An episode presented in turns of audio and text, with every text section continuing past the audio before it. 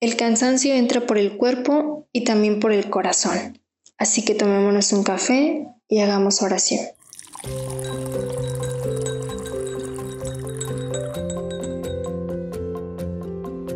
Hola, ¿cómo estás?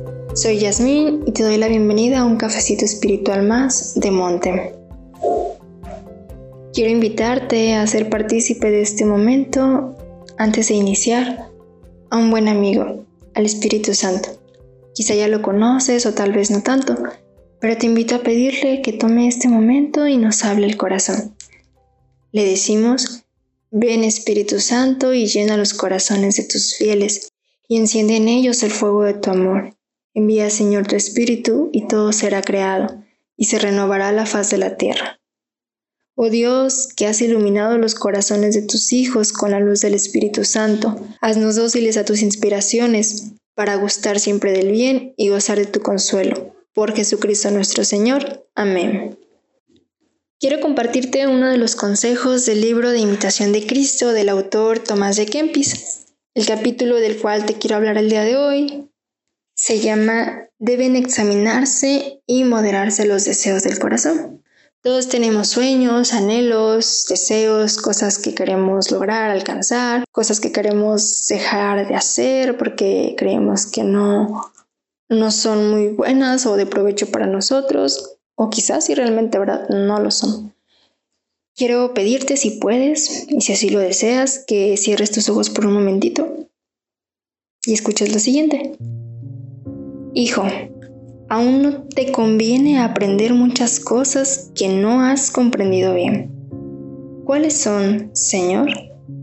Es importante que también nosotros le preguntemos al Señor cuáles son aquellas cosas que no hemos comprendido del todo bien y que le permitamos que Él nos hable, que nos revele, nos muestre.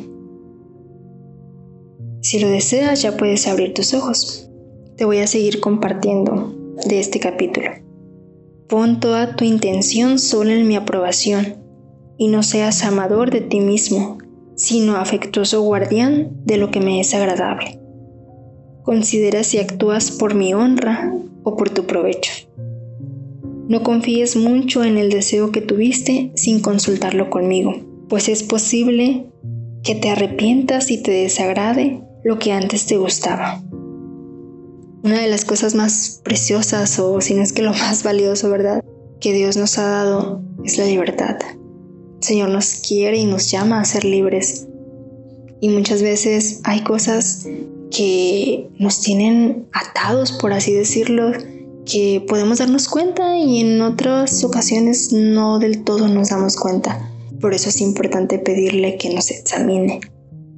Hay cosas que pueden parecer buenas o que son buenas realmente, pero que no nos son de mucho provecho, que quizá pueden aparentemente llenar ese momento, pero que después nos damos cuenta de que no era lo que, lo que yo pensaba, no era lo que yo creía.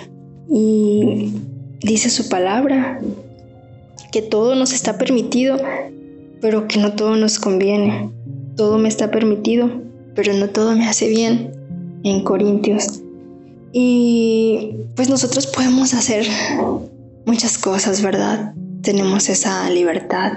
Y está padre también porque el Señor nos llama a, hacer cosas, pero cosas para su gloria, cosas que también nos hagan bien a nosotros y que le hagan bien a los demás. Y a veces cuando no nos hacen bien a nosotros, tampoco le hacen bien a los que están a nuestro alrededor y tampoco es para gloria de Dios. Y es importante que los deseos que tenemos sean ordenados y puestos delante del Señor para que sea Él quien nos diga, quien nos muestre si realmente eso lo queremos o a veces pudiera ser solo un apego y darnos cuenta si realmente nos ayuda en el proceso que cada uno lleva y permitirle, ¿verdad?, con toda nuestra libertad, que nos hable y que nos muestre, sabiendo que nos ama tanto, que todo lo que el Señor permite o no permite es para nuestro bien. te sigo compartiendo.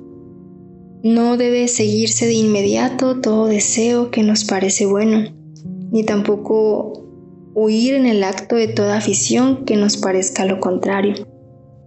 Hay cosas que pudieran parecer que no son muy buenas o, ay, no, es que a lo mejor eso me va a doler o, o no me agrada tanto, pero sin duda son a veces esas cosas las que nos llevan a crecer o a un nivel mayor de fe o nos van conduciendo y acercándonos cada vez más hacia ese propósito que el Señor tiene con nosotros. Por eso es importante que todo lo pongamos delante de Él para que Él nos guíe, para que Él nos ayude a ver cuáles cosas me convienen y cuáles no me convienen y que es necesario cortar, es necesario hacer a un lado. Dice también que conviene en ocasiones ser moderado incluso en los buenos actos y deseos, para no caer por exceso ni escandalizar al otro o escandalizarnos nosotros. Otras veces conviene ser fuerte y rechazar valerosamente el apetito de los sentidos y hacer caso omiso de lo que el cuerpo quiere o no quiere. También em, nuestra voluntad, ¿verdad?